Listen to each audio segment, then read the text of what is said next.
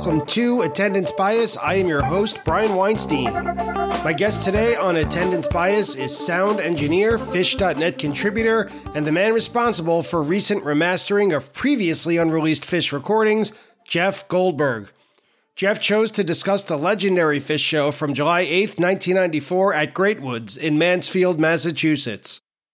If you've been paying attention to Phish.net or just the Phish.net blog over the past few years, you may have noticed that every once in a while the site announces the release of an archival show that was previously uncirculated and unavailable to fans.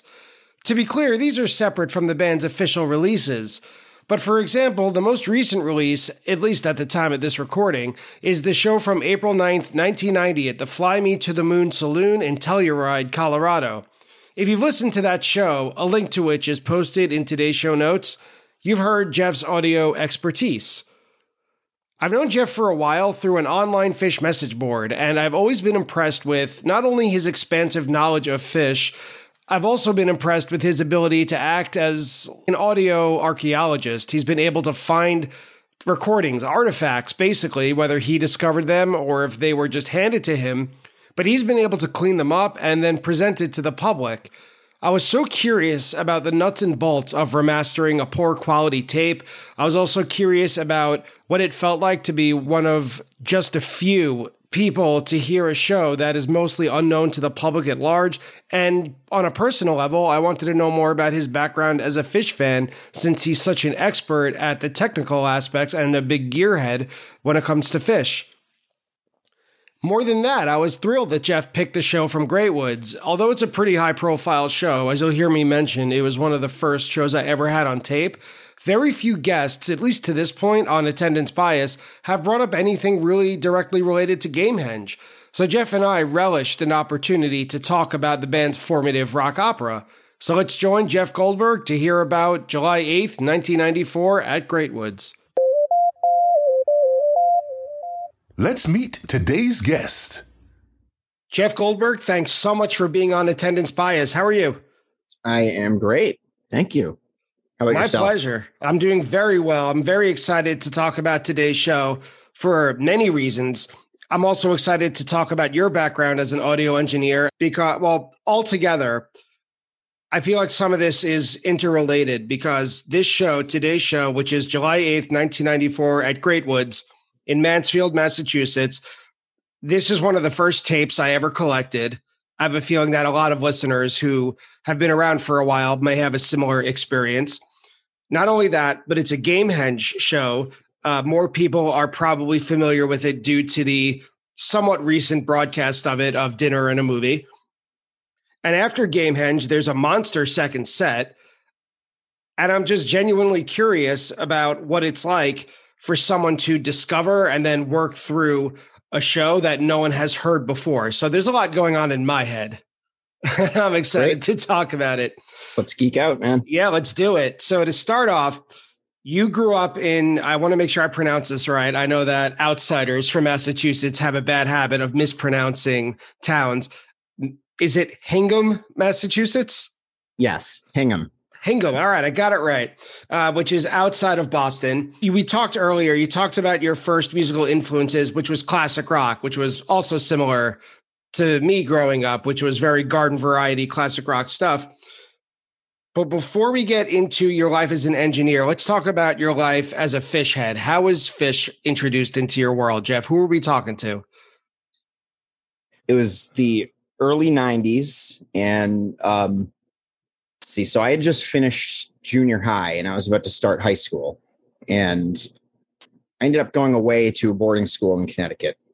It was a pretty, you know, it was pretty kind of crunchy, hippie-ish type of a school, one of those places. So uh, immediately right off the bat, there were I, I was exposed to uh, now you'd call them jam band type music, but it was just it, you know music that um, had a had a focus on live playing and, and on the improv, improv and stuff like that. So, and what year was this? Just so we have a sense of context. Ninety two. Okay, so like sort of the beginning of Horde tour, like Blues yes, Traveler, exactly. that kind of.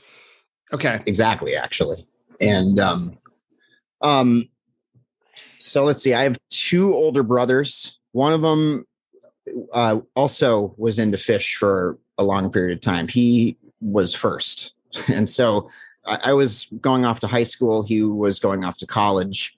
It was long enough ago, and the internet was young enough that um, kind of tech t- techno geeks and early adopters like myself and, and like my brother at the time who got involved in the internet early before it became a, a mainstream thing got involved in message boards and uh, rec.music.phish right rmp yeah which was you know the original incarnation of what fishnet is now which at the end of the day was just a bulletin board system where you could post. And my brother mark got involved in that and he he sort of became friends with a lot of the people who ran the show there and he ended up getting involved in the administration there and he kind of um, he was one of the like fishnet higher ups for a while. So he when we when i went back for break he was introducing me to Phish. he was like hey check this out and we he sat down he played junta for me and and so then that that was my first exposure to it he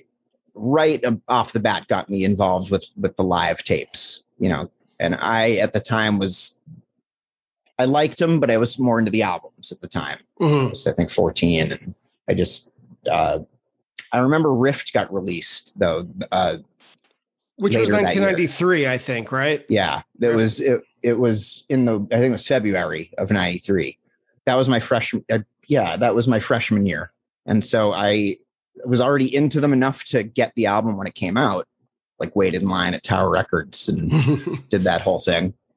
And it, I'm was, it curious. just went from there. I'm sorry to cut you off, but if um because my my um my experience with Phish was a couple years later of me getting into them. Mine was closer to 1996. So by about three or four years later, I was also brought up on a, a steady diet of classic rock. And for me, what the connective tissue for Phish was kind of the Who mixed with uh, John Fishman's arena rock style drumming in 1995 when they were starting to transition to big rock venues. Like when I saw that they covered Quadrophenia, all of a sudden it was like, okay, the world has now converged, and I need to transition from uh, the Who, which I love them so much, but they're kind of looking back.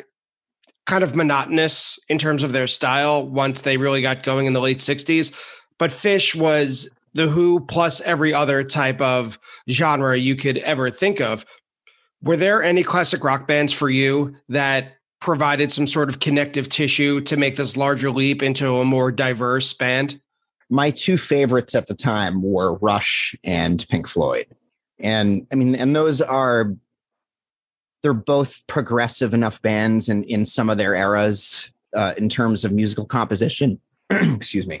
And um a, a focus on longer written instrumental parts. I had been playing piano since I was really young, so I I had been a musician for a long time, and I was already pl- I had started to play guitar already, and so there was a there was a lot of influence in what I was listening to and to what I was learning to play, and that really kind of hit the nail on the head for me. Is when I was it, it just so happened to coincide when I was learning guitar, and so the guitar parts coming from Trey really spoke to me, and um, you know, before Rift came out, my it was for me. It was I was listening to Junta and and Picture and Nectar, and Picture and Nectar is obviously like a big kind of smorgasbord of different styles, and that is what turned me on to the fact that these guys could sing, they could do all these different styles. They were kind of goofy but serious musicians at the same time, and and I think that was the hook for me.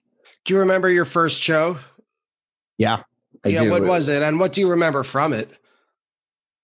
It was it was um later that year my freshman year it was the university of hartford it was for it was april 30th 93 and it was at the the i think it was called the campus center it was at, at university of hartford and it was a pretty small show it was like in a gym basically and it had bleachers on the sides and like those really cheap tied together chairs and stuff Mhm. but yeah, I I totally remember the show. And the thing the thing that was cool is I had already been listening to I had already been listening to them for a couple, you know, for a year or two.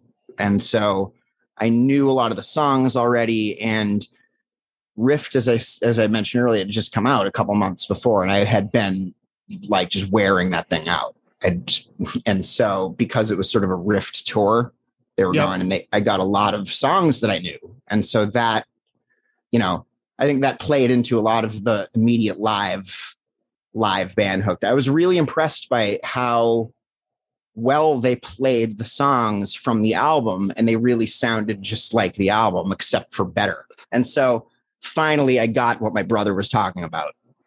To fast forward all the way to 2021 or whenever the last time you saw them was obviously it wasn't 2021 as we're recording this in april do you still feel that way as a fan to you is it still important that they nail the composed sections Yes. And it's funny too, because it's um that was a huge detractor for me for a long time. I mean, it took it, it wiped out it wiped 2.0 off the map for me, basically. you know, I, I think that Trey's story is is remarkable. You know, in terms of his recovery and and all that, you know, and how he basically had to relearn the entire catalog, and you know, but at the same time, he had to relearn the entire catalog, and it's never quite been the same. And when I say it's never quite been the same, the reason I say that is because the band's accuracy with things like the composed sections and attention to detail of those things is part of what attracted me to them. I think a lot of fans who got into the band in the early or mid 90s feel similarly to to the way you're describing. I sometimes get that way but when i'm at the show i won't say i don't care because a botched song is a botched song and it does make me you know it does give me goosebumps in not the best way you know as my students would say you know cringe. But at the same time it's it's easily forgivable when you're there i think Yeah. i don't know do you do you feel similarly or do you disagree So it, as I was saying, it, it depends on where the error occurs and what the context is of it. And, you know, so for what I was saying was, is the, I had given Trey a pass basically on anything that I heard. And I, I would hear every, I thought that I would hear every error that, that was played because it would just being a person that was learning guitar and being kind of persnickety in the way that I am about sound and stuff. I would just, I would hear if there was an error in the composed section and, and whatever. And, and it was fine until he had to start over Yem. yeah and, And where was- where was that again It was at the gar- at the garden. It was at Fleet Center, I think it was called at the time. Yeah, the Boston Garden, not Madison Square Pretty Garden. sure it was at the 20th anniversary show. I, I can't remember which it was, but it was like he had to stop you enjoy myself and start over because it was like he'd butchered it so badly and I couldn't believe it. It was like a that was the beginning of the end for me in Mhm. terms of the uh faith that they would nail stuff. And you brought up a few times how you could be persnickety and how into sound you are, and how when you grew up, you were learning to play instruments. Let's dive into that a little bit about your background as a sound engineer and how you eventually kind of became this go to person on Phish.net and just in the community to release previously uncirculated material. So, how did you first get into the business or just the background of being a sound engineer? Well, I've always been into sound and music. I think it started because my mother was also a school teacher and she she played piano and she was musical. So she being a school teacher, she wanted to expose her kids to every type of extracurricular activity to see what it was that we took an interest in and you know different sports and different swimming lessons and this and that and the other thing. But because she played the piano and she was a school teacher and she had a, a strong belief that people who played piano at a very young age had more skills in other areas later in life math and, and other things like that which in retrospect i completely agree with she told me i'd thank her and i have multiple times. And so it just becomes sort of part of your being. And whether that was coincidental um, or cause and effect reason i now have what's called synesthetic hearing which means that when i hear sounds i see colors in my head which it helped me a lot through music classes and, and things like that. But it, it it makes listening to music and being a sound engineer a very interesting thing to do I would imagine Phish shows must be super fun for you. you know, Kuroda's got nothing on your own head, I would imagine. Kinda. I mean, like the the light shows are great for me because they're very similar to what I experience in my head. And how did this become a career for you? How did it turn from being four years old and enjoying, uh, you know, playing piano and learning? I would imagine to sense patterns is probably a good way Yeah. to to help a four year old to develop learning to play person. stuff by ear. You know, Right. I'd hear a song and go to the piano and figure it out. So, you know, other than those kind of cool things, being able to play music games and things like that, I guess this is the first audio project I ever did. I, I was really into Pink Floyd at a young age, and on on the wall there's a, there's a song "Empty Spaces" where in the left track there's a backwards message, and like you can hear it very faintly. At I, I think it's the left speaker during "Empty Spaces," and it's you know garbled nonsense sounding. I remember wanting to figure out what they were saying, and so I took the audio tape and I actually like took a pencil and un- unraveled the magnetic material and flipped it backwards and retaped it with scotch tape. Like really not knowing what I was doing. No one told me how to do this. I just was like playing around with it, and I couldn't believe that it worked. I, it it totally worked. I, I played the tape and I heard the backwards message, and I was like, I was I was sold after that on working with sound. It just was awesome. I was I think I was 11 when I did that, something like that. I was pretty young. in what way did these two worlds kind of convol uh, not convalesce but how do they converge uh, the idea of you enjoying sound engineering and putting sounds together and figuring them out plus your interest in Phish. Where did that intersect?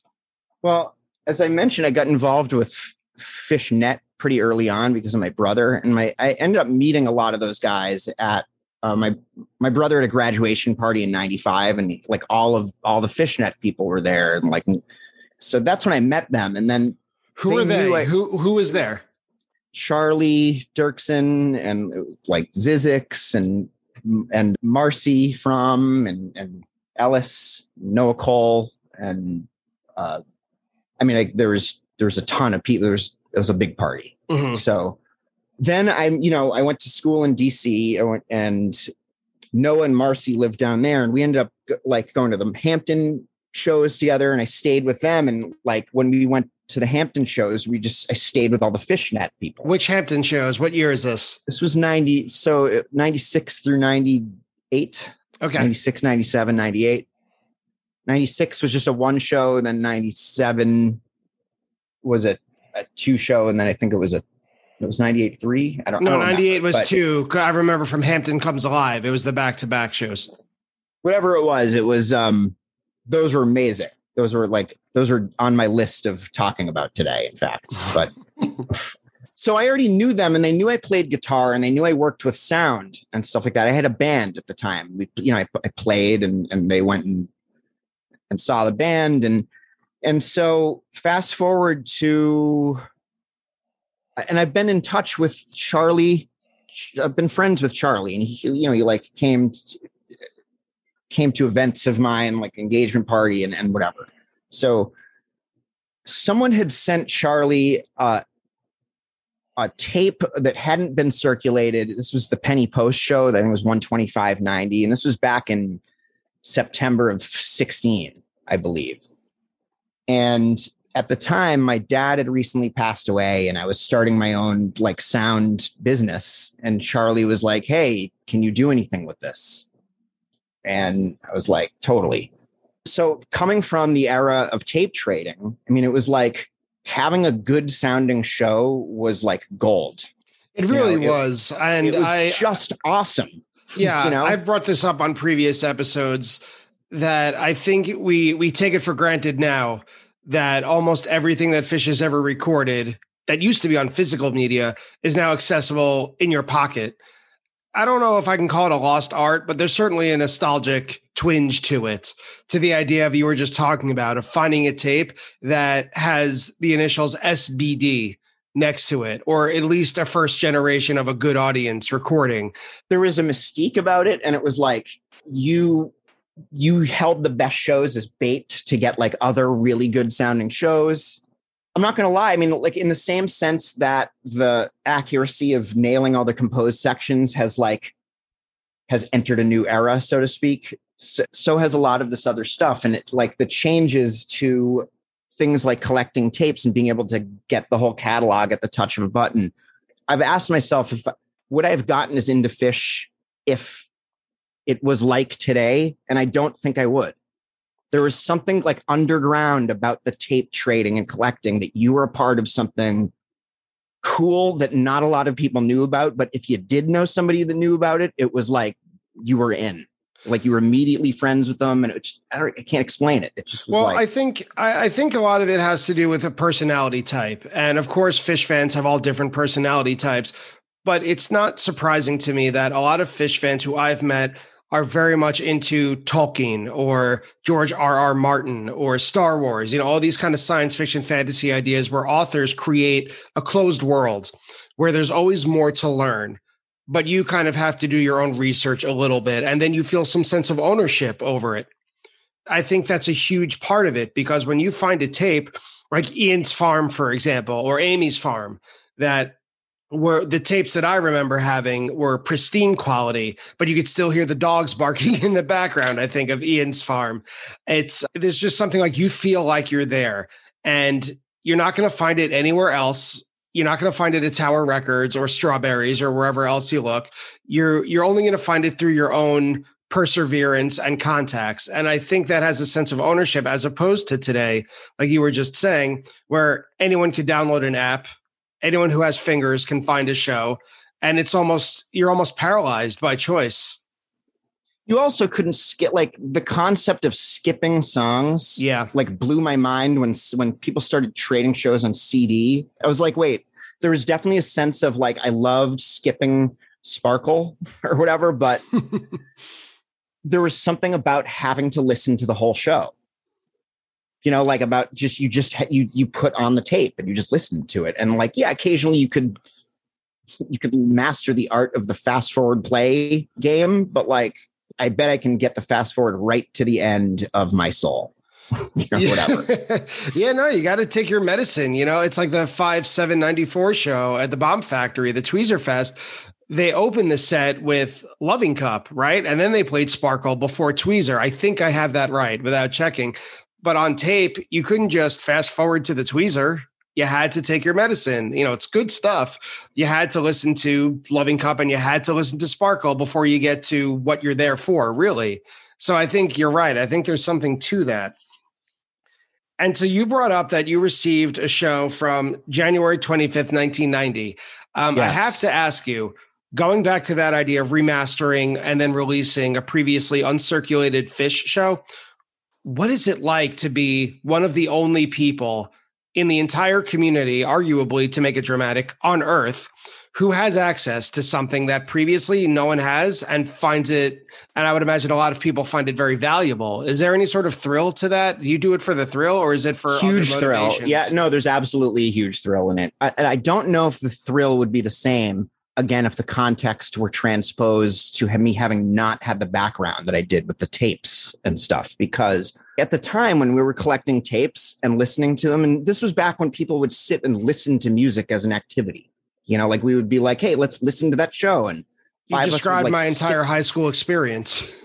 yeah. And it was like, you know, it's so uh, times have changed. Let's just put it that way. So, yeah. and people have changed. I mean, I'm, I'm a lot older. I don't have time to do that anymore, but like that was great, you know, to be able to, to put on a show and sit around and listen to it. We'd banter about stuff like, man, don't you wish you could just like squeegee off the hiss? or like or or like get rid of that like what is that buzz that i'm hearing or i, I wish that you could turn the bass up so like we used to fantasize lit, like literally used to fantasize about being able to take these tapes and like make them sound like the way that they should sound now i can kind of do that and so when i go back and take these tapes that i i mean i didn't a lot of them i didn't listen to at the time because they weren't they weren't there but like the same era of the tapes that I was listening to when I first started listening to the band and stuff, and actually being able to, lo- you know, load the sound in the computer and see it visually in full color, especially given my the synesthesia thing.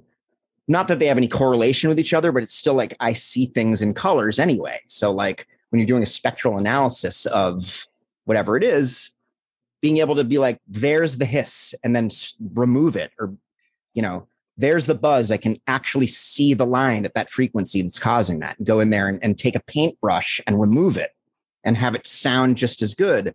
So like there's the glass half full of the digital stuff. Like you could ne- you'd never be able to do that before. And for people who are interested, what are some of the shows that they could find on Phish.in or uh, write ups on Phish.net that you have had a hand in remastering? I think that the the big one that got the most press was the Colorado 88 completion, which was um, Colorado 88 was one of the live albums that the band released. Those shows came from a set of tapes that um, a now friend of mine, Neil, like Page had a couple of the band members had he lived in Colorado at the time and they crashed at his place and they like used his deck to copy the tapes that the that Paul had done or whatever. And so he made copies of the tapes for himself. And then like those were the only copies that existed. And somehow the like the band didn't have the copies. And so they ended up having to go back to him and be like, so you know those tapes that you and so he, he had all those originals. And so he was the one that provided the band those tapes that they ended up releasing Colorado 88 with, but they didn't release the complete shows. It was just a mix. It was like a mix of highlights that they released right. out of these. I don't know, it was like four or five shows, six shows, maybe. So Neil had gotten in touch with Charlie. I can't remember the, the how they got connected, but Charlie reached out to me because I'd already done a couple things for them. And um, he was like, "This is a big one," and so that and I worked I worked on for a long time on those that those shows are where I really learned how to like fix everything up because I went through three or four drafts of them where I was you know I was posting them to Charlie and he was like, "Well, let's try to do it a little bit more like this," giving me some feedback and um, eventually I, I got them to, in my opinion, sound really good. They do, and then in in the end, I think I mean I actually think they sound just as good as the the released stuff. Is your mix the basis of the album that was officially released? What I release is the remainder of what they released. Oh, I see. Got it. Uh, whoever did the the cleanup work on their end did it for them. I did it for the rest of the stuff. you did it for everyone else. right.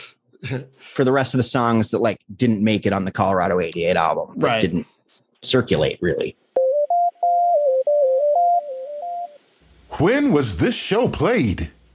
So, before we get to the show itself, let's talk about the context in which it was played. Uh, summer 1994. And then we'll get into kind of the meat of the first set, which is Gamehenge, of course. But looking at 1994, at least the summer, Phish played 29 shows during the summer tour and 124 shows overall in the year.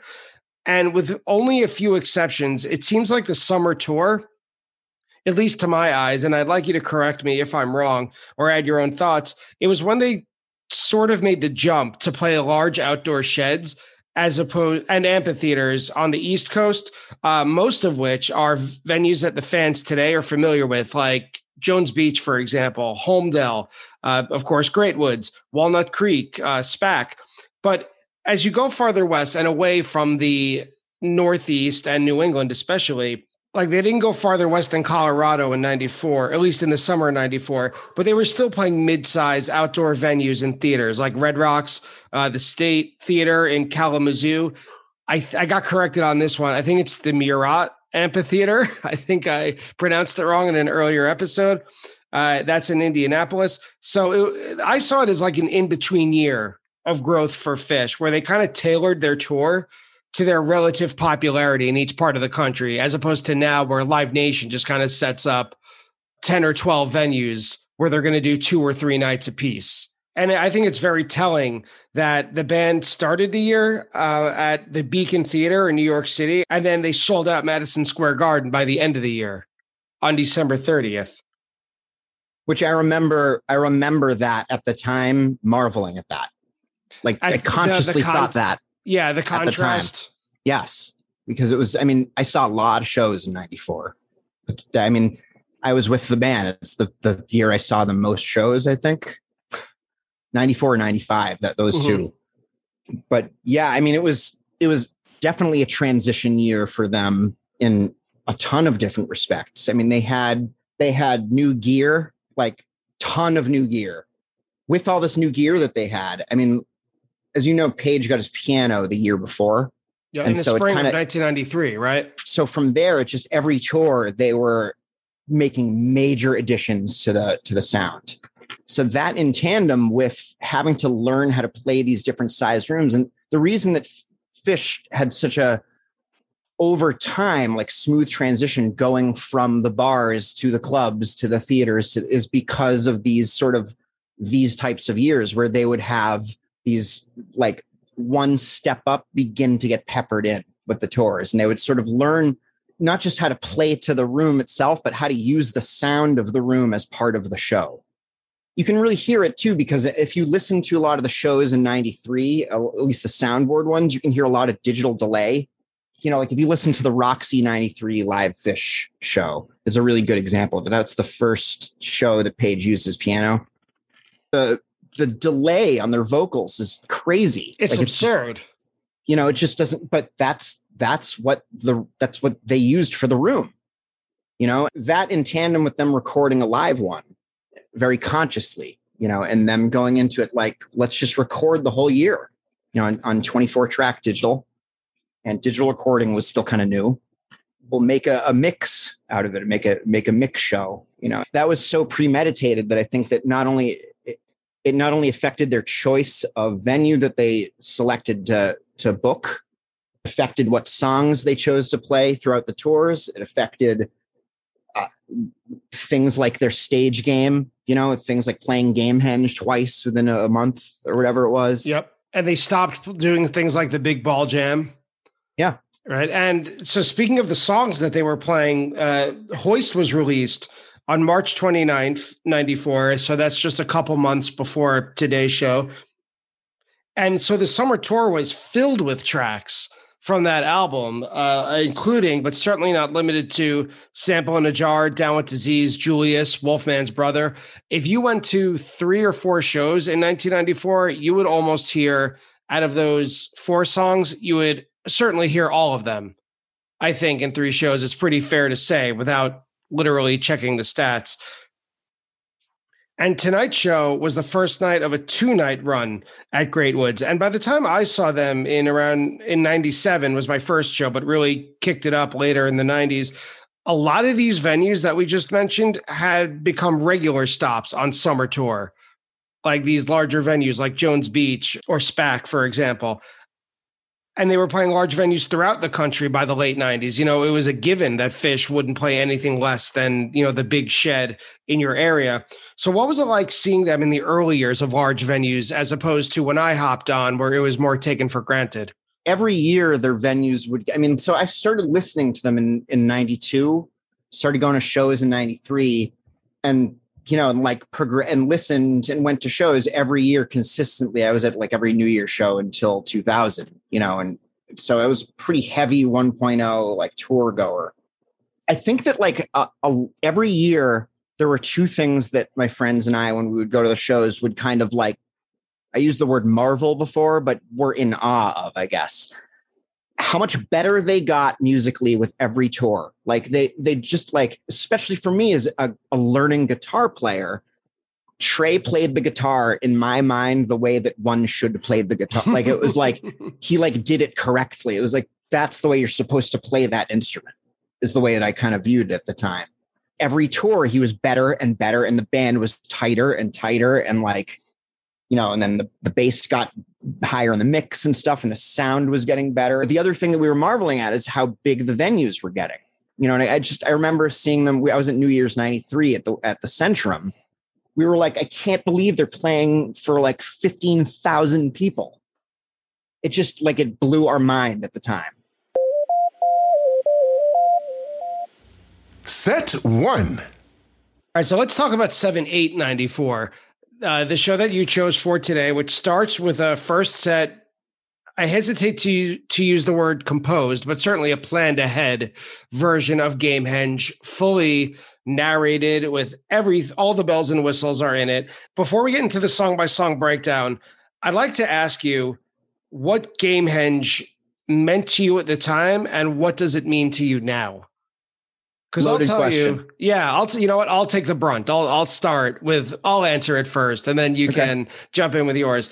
I think at its essence, Gamehenge is the bane of all Phish songs for the first, I don't know, eight years of their career. I think it was a good uh, toolbox for them. Uh, it's the ultimate white whale of Phish. I think people even now say that, oh my God, do you think they'll ever do Gamehenge again? You know, it's never far from people's thoughts. And I think it was elemental in their career in that it started by creating this unbreakable bond between the band and its fans because as we as i brought up earlier that whole idea of a closed world created by the author whether it's the lord of the rings or any number of other fantasy science fiction this is Phish's version of that where even if you're into Phish you have to be into gamehenge to get all the references in a multitude of songs so it kind of you're in on a secret I think is what is what a big appeal of it is. Uh, lots of fans, you know, they say how like all of Phish is kind of an inside joke, and I think Gamehenge like reinforces that in a very tangible degree. At the same time, it's a very simple, silly little fairy tale that, in my opinion, and I know you may disagree, it's got holes all over the place, plot wise. It was written by a college student uh, theme wise, same thing, but it does create a starting point. Um, I think people get into Phish for all sorts of reasons. Where people, like you mentioned way earlier, that people love progressive rock and that Phish has that kind of appeal and musical dexterity. I think the sense of collegiality among fans that there's like the party scene and it's just plain fun to go. The storytelling and the inside jokes, or just a combination, all of them and Gamehenge is the storytelling inside jokes to the max.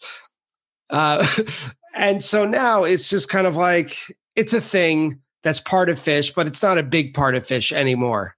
I'd say it's retired at this point. Yeah, I think that's fair. For you in 1994, what was it? Oh man. At that point I was already a big fan. Like going to multiple live shows, have like have had a collection already. So I mean I I was well aware of what Gamehenge was because my brother had sat me down and like played the man who stepped in yesterday and gone through the whole story with me and stuff. Coupled with the fact that I'm as you mentioned before, I'm one of your typical Phish fans who's into Star Wars and Lord of the Rings and into uh, like Joseph Campbell's Hero of the Thousand Faces and all like uh, that type of stuff, like as as um, storytelling mechanisms. I was I was very into. Uh, I agree with you that there's something kind of JV about the you know that Yeah. it's it's a little unpolished. I, I sort of get the sense that he had something that was a project that was due and ended up like pulling a bunch of different stuff together that he had written and like putting that together. I have the of- same exact feeling. One time when I was in college, my roommate was a film major, and he was the type of person who put off, put off, put off all of his projects and then rushed. I can totally end. see Trey being like that. Yeah. I mean, he got booted out of school for what a joke or something for playing a prank on somebody with a with a yeah, like- for, with a hand, with a human hand. yeah yeah with like a that's gross. So yeah. you know, like, dude screwed around. I've done it myself with papers, you know, in, Sure. in my high school, you know, where I take like a bunch of old papers that I did and like take all the best sections and you make a mix or whatever. So I think the best example of that is the fact that Possum is on there. Like Yeah, it's so wildly out of for it. place. Yeah, because it was a Jeff Holdsworth song. Completely. And like clearly they just added that first verse in and stuck it on there. They're like, we need to add more time or something. Because it was like there's nothing to do with game Gamehenge. And at the same time, as we can kind of toss it off as what is very likely kind of a last minute project and throw things in for running time, it's also very uniquely special. You know, I think I got to double check this, but I think they've only done a complete Gamehenge run through four times. Five. Five. Okay. I think this was the last one, right? The Yeah. one that we're talking about today. Yeah.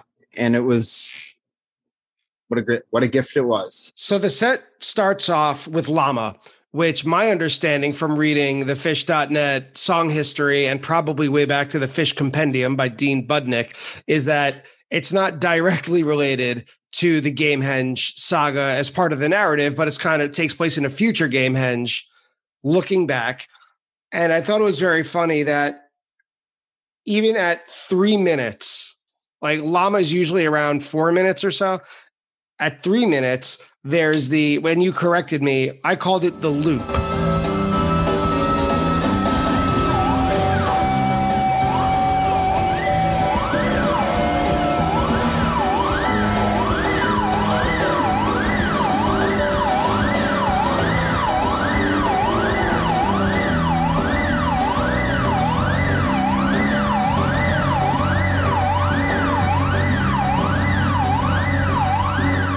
This kind of sound, this woo, woo, woo. It's like police siren sort of Yep. thing that will eventually melt into N2O, which will then lead us to Gamehenge. All of Llama isn't even four minutes long.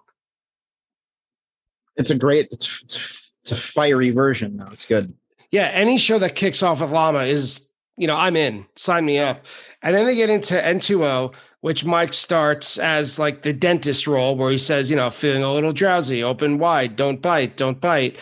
And so, right from the start, something is up, right? Did you have that sense in the crowd, if you remember at the time? Because I've only seen I one knew the, the N2O. moment I knew something was up was when Trey said there's a 52 year old man sitting in a dentist chair. That was, and when he said that, I instantly knew what was happening because it was, yeah, it was a little bit weird. Like Nitrous is a weird song. Yeah, oh yeah. with. It's like- it's one of the weirdest. And so, yeah, it was, I definitely knew something was up Yep. when, when that was going on. It's, it's a rare song to begin with. Sure. And he, so Trey says, as you alluded to, there's a 50 year old man in a dentist chair. And the quote that stuck out to me was, Welcome to the dream, everybody. And that's like, you know, everyone, like a preschool teacher saying, All right, everyone sit on the rug, you know, get your juice, you know, it's story time.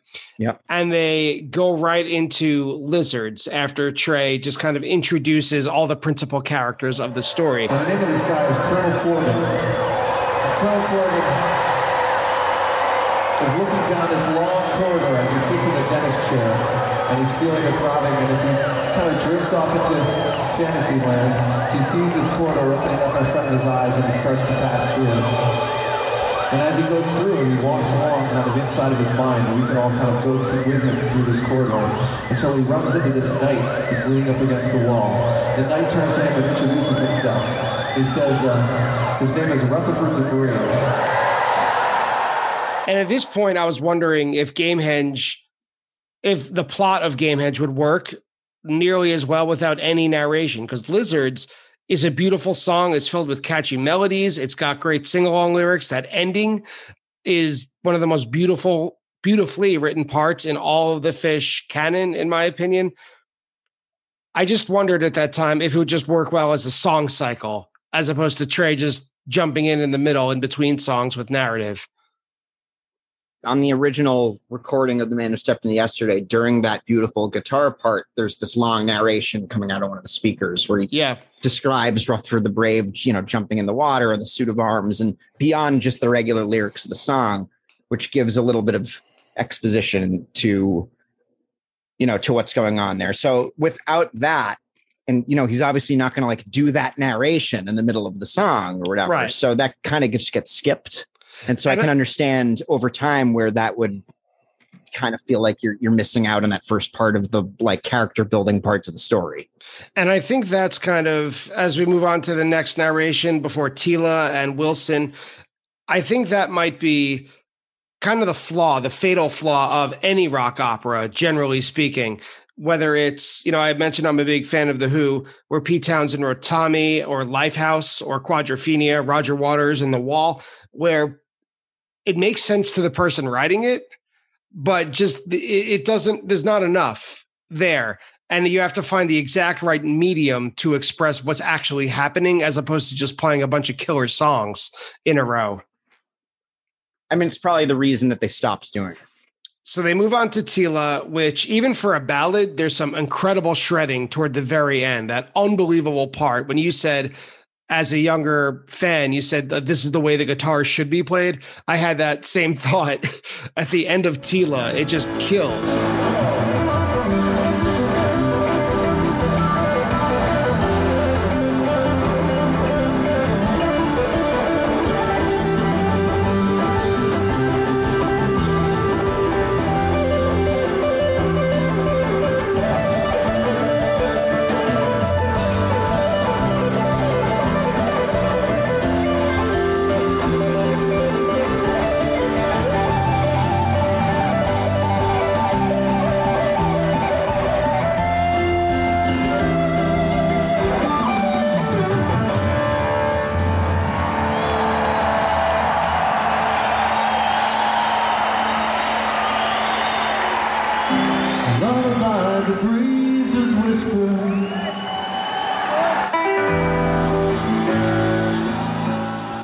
And then things start to come together when uh, Trey takes an extra narration to talk about the revolution. He introduces who Wilson and Tila are, and then it turns, in, in my head at least, into an actual story. And then when they played Wilson, we're not fully at the Wilson chant just yet. I feel like this was on the precipice of Yep. when the Wilson chant was being developed by the audience. Do you remember whether or not people were chanting it? this was the year of this type of thing like becoming solidified you know the stash clap was forming at the same time as this i was at the msg show at 1230 94 and that was the first show where i actually heard the wilson chant in full effect and it was it was really cool at the time it was like but no they were still just doing the dun dun Yeah. yeah, and the Wilson chant, obviously, like it, it just it comes from the original recording of the manuscript who stepped in yesterday when you can hear, you know, they do the like Wilson. Yeah. It, that was pretty good. that was pretty good. So, but yeah, so they they after Wilson, there's more nar- there's narration between every song.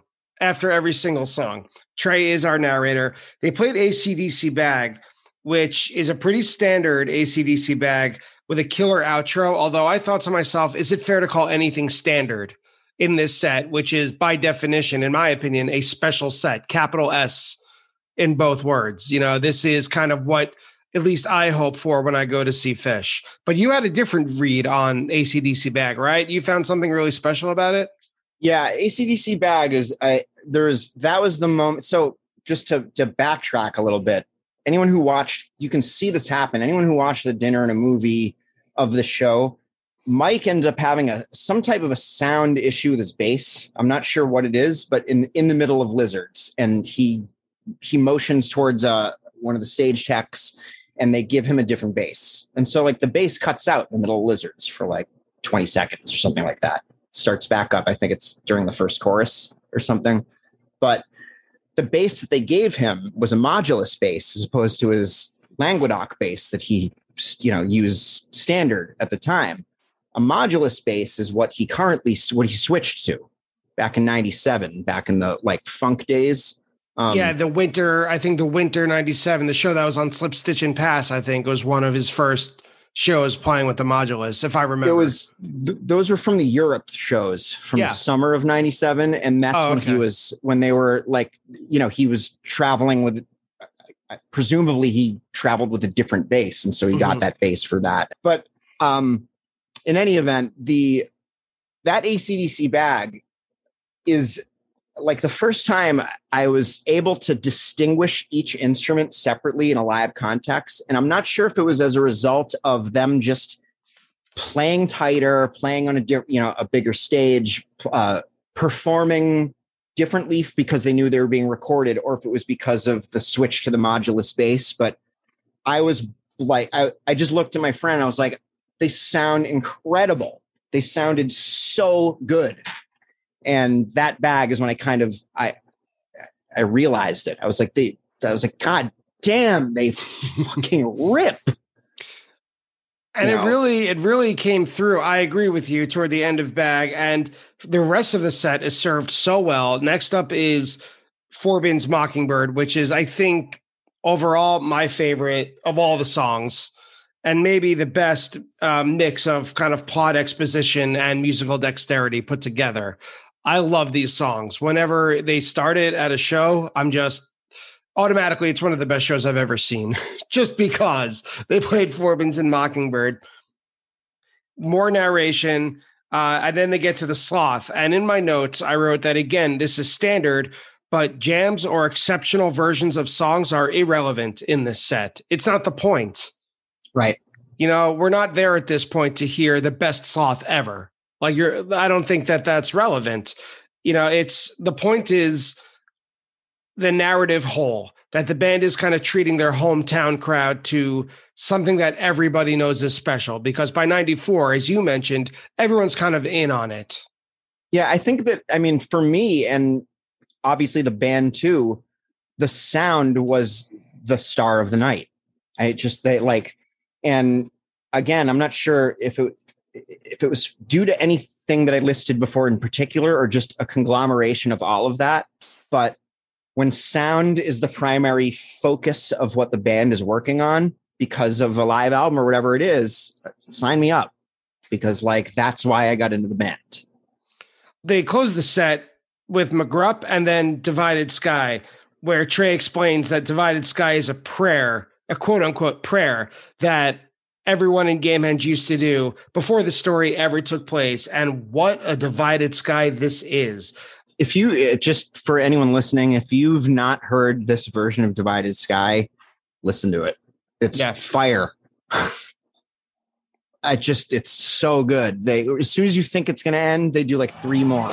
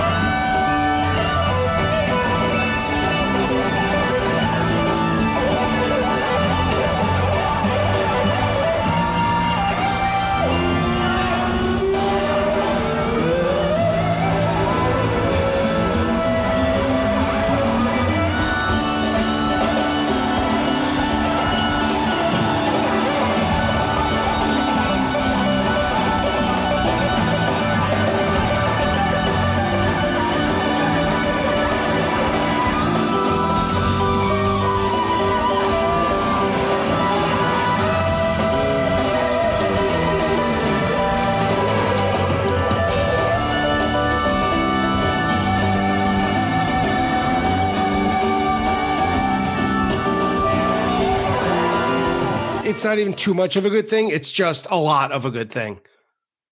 So good. It's one of my favorite versions. Set two. Set two is more of a conventional Phish set in terms of the set list, and that there's no narrative, there's nothing like uh, nothing special in terms of um, a cohesive whole, but it's a hell of a set. Uh, it opens with Rift, and on the Phish the Phish.in, Phish.in recording, this is the first thing I noticed. I'm glad we're talking about the sound so much that the first set is an audience recording. The second set on this website or Relisten is a soundboard. Which is, again, that, that I assumed that it was the audience one because I think it was for a long time. Soundboards didn't circulate at the show.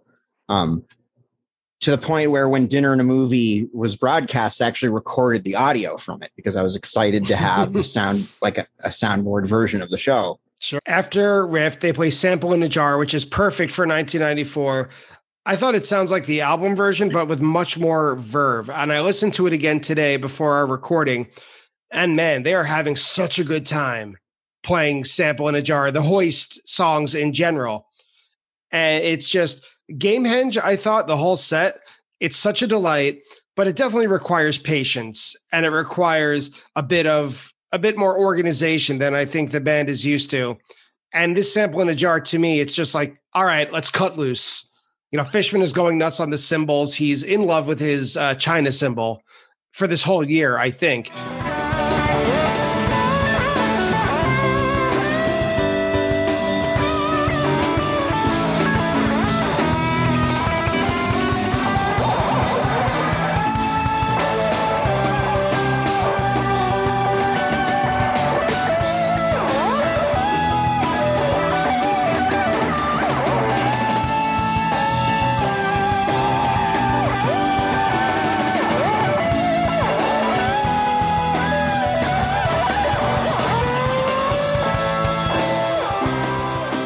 This version of sample is like, all right, now we're here for a party. The first set was a performance.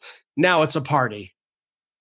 That's a good way of describing it. This the second set was awesome. I mean, this show is just is is probably my favorite regular show.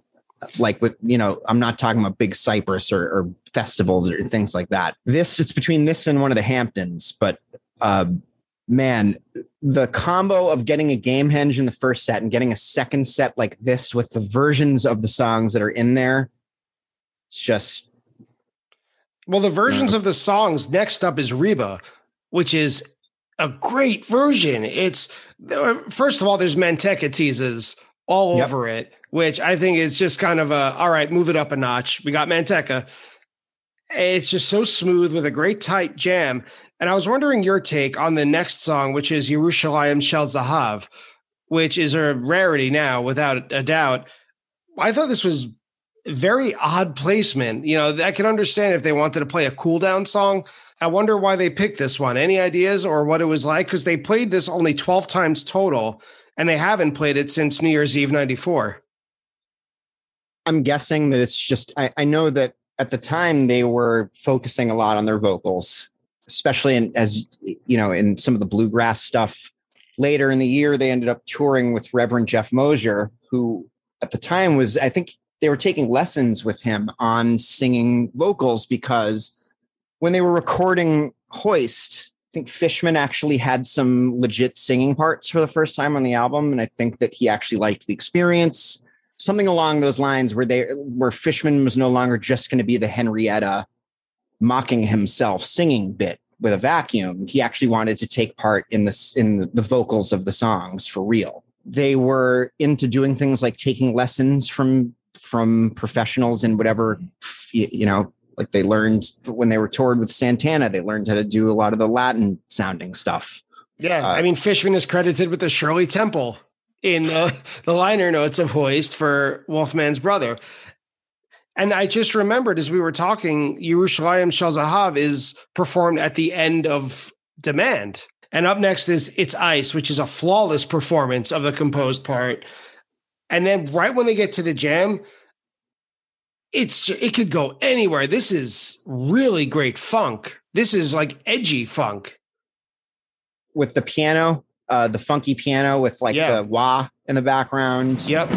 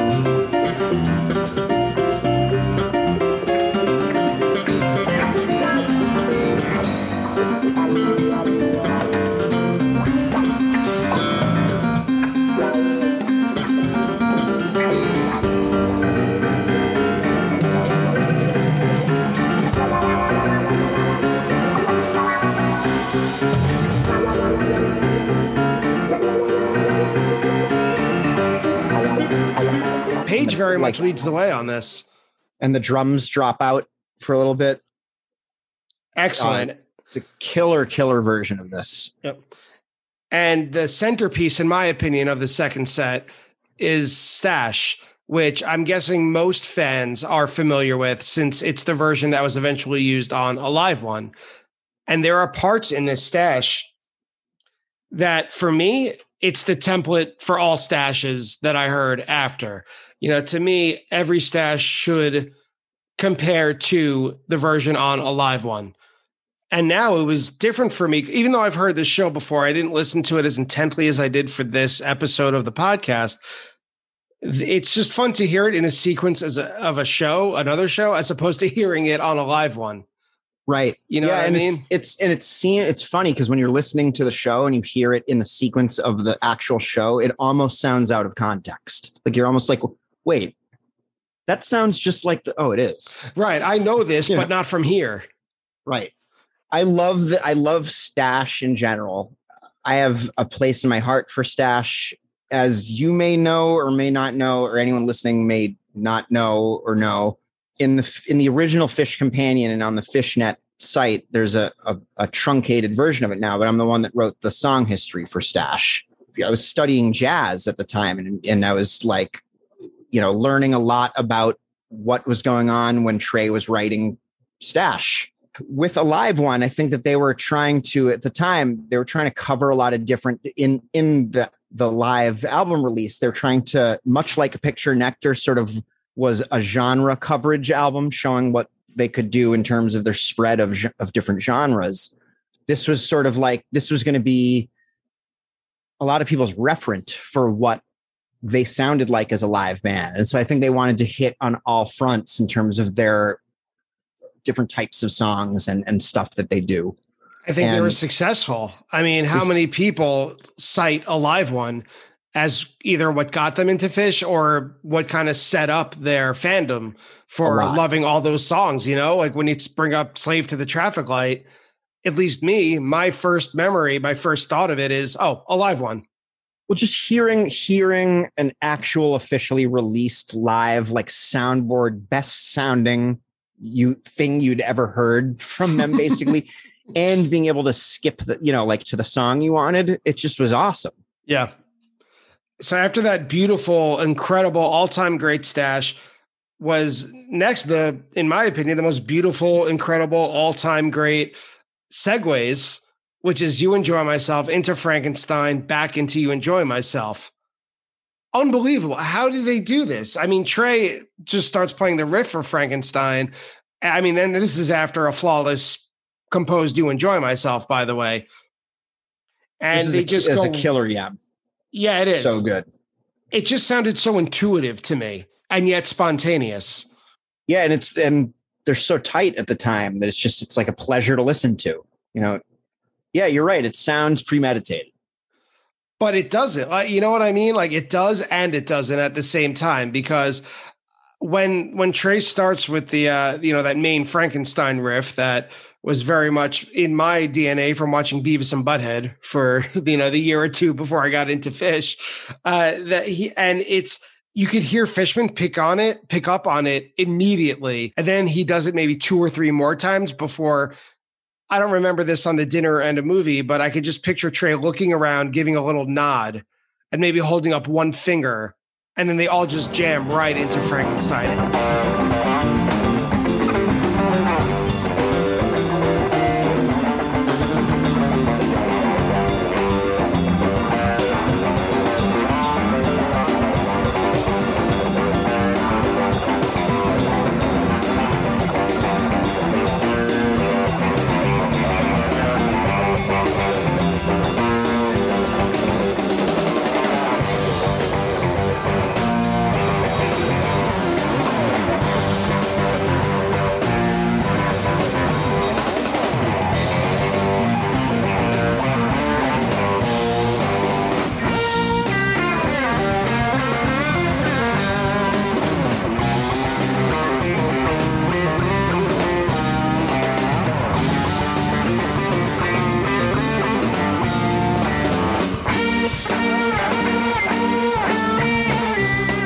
It's again a flawless performance of Frankenstein, where it's also the only time that Fishman, at least to my ears, has ever extended the drum solo. So I'm going home happy as a drummer. Yeah, it's uh, man, it's such a it's, it's such a good second set. And the lights were down at this point. The I mean the the uh the sun The was sun, down, yeah. the lights were up, and like you know you're in full second set mode at this point. It was just everyone was in bliss because you had just gotten a Gamehenge and you were getting Yeah. like one song after another of just like a killer set list. And killer performances, not just on paper, but like the meat was there. Yeah, Yeah. And to close up the whole show, not the whole show, but the whole set, it was a great pairing of Julius and Golgi. You know, it's something that you would see at a show today. Great closers. The encore they came out with Nellie Kane, as you brought up, they were very much into their bluegrass vocal harmonies, which Yep. Nellie Kane is my favorite of all the bluegrass songs they play. And they closed with Cavern, which is, you know, the classic, one of their better set or show closers. And it almost always means that the show is over, or at least that it's ending soon. So, walking out of the show, what was going on? Who were you with and what were you thinking? there's so many funny stories about this. So I, I was at summer camp and I was a CIT that year. So I was 16. And at the time, you know, like when you're CIT at the camp I went to, you don't get you don't get to like go out to concerts at night and stuff. You're just basically like a glorified camper. know? right. But- But counselor in training. Right. But before the summer, I preemptively, me and a friend of mine had called the camp director. My brother was friends with his son. And like I had said, said there's this concert. Um, just wanted to like preemptively get your permission to, to go to this thing. And so we get like, we went to the top in terms of permission, got his permission. And like the CIT director at the time was so pissed because like we had already, you know, preemptively gotten permission to go to the show, and we were the only two, and everyone else had to st- stay in at camp or whatever. I, I remember it as like it was especially special because of that. It was like, and we went with all the um all the older counselors, and I my I went with my brother was there, and it was a lot of fun. So yeah, walking out of the show afterwards was like that feeling of what the hell just happened? Like what that really just happen? If there's a show that can make you feel totally fine and content, even while waiting to get out of a Great Woods parking lot, I would imagine this would be it because that's the worst parking lot I've ever waited to get out Yeah. of after a Phish show. It's pretty bad. It's pretty bad. So yeah, it didn't even uh didn't even affect that. So pretty good show. So, Jeff Goldberg, thank you so much for being on Attendance Bias. You picked a hell of a show to talk about. I haven't had a lot of conversations about Gamehenge yet so far on this podcast. So, I'm really glad we got the opportunity. So, I just want to say thanks again. Thank you for having me. I really appreciate it. Had a good time. And that's it for today's episode with Jeff Goldberg. Now, it's pretty obvious that Jeff is, I don't know if anyone is really an expert on Phish, but he certainly knows his way around the band. He knows about their history, he knows about their gear, and what's most impressive to me is his ability to take facts and discussion points and place them within a larger pattern and narrative about the band in context of their whole history. So as a result, I'm not surprised that Jeff and I threw out a lot of facts and a lot of information about today's show during our discussion. But of course, as always happens, there's points of confusion, points of correction, and that leads to today's attendance bias fact check. Attendance bias fact check. Jeff says that he first got into Phish through their albums, and at the time that he got into the band, Rift had just been released. He remembers that the album was released in February of 1993, and he's exactly right. Rift was released on February 2nd, 1993. Happy Groundhog's Day, everybody! Jeff's first show was on April 30th, 1993, at what he remembers as being called the Campus Center at the University of Hartford. According to Phish.net, it was called the Sports Center. Jeff says that because it was a tour to promote the Rift album, the band played a lot of songs from Rift. He's exactly right about this too. In fact, the band played seven tracks off the album. Those would be Lengthwise, Maze, Fast Enough for You, The Horse, Silent in the Morning, Maze, Sparkle, and all of these songs, seven in total, constitute almost half of the Rift album. When talking about the band's accuracy and nailing composed sections of their songs, the memory of Trey restarting a botched You Enjoy Myself was mentioned. Jeff guessed that it happened during the band's 20th anniversary show at the Fleet Center, which was played on December 2nd, 2003.